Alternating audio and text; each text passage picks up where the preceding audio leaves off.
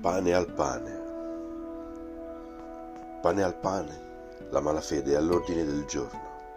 Un po' ovunque, ma è indubbio che per essere visti, o al contrario, per non dare nell'occhio, la malafede è lo stato naturale delle comunicazioni.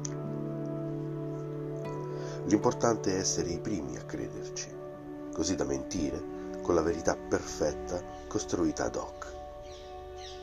Così Seguendo questo filo, le elezioni le ha perse la sinistra, non le ha vinte la destra, e sono anche permalosi quelli in malafede. Ma questa è una caratteristica un po' comune.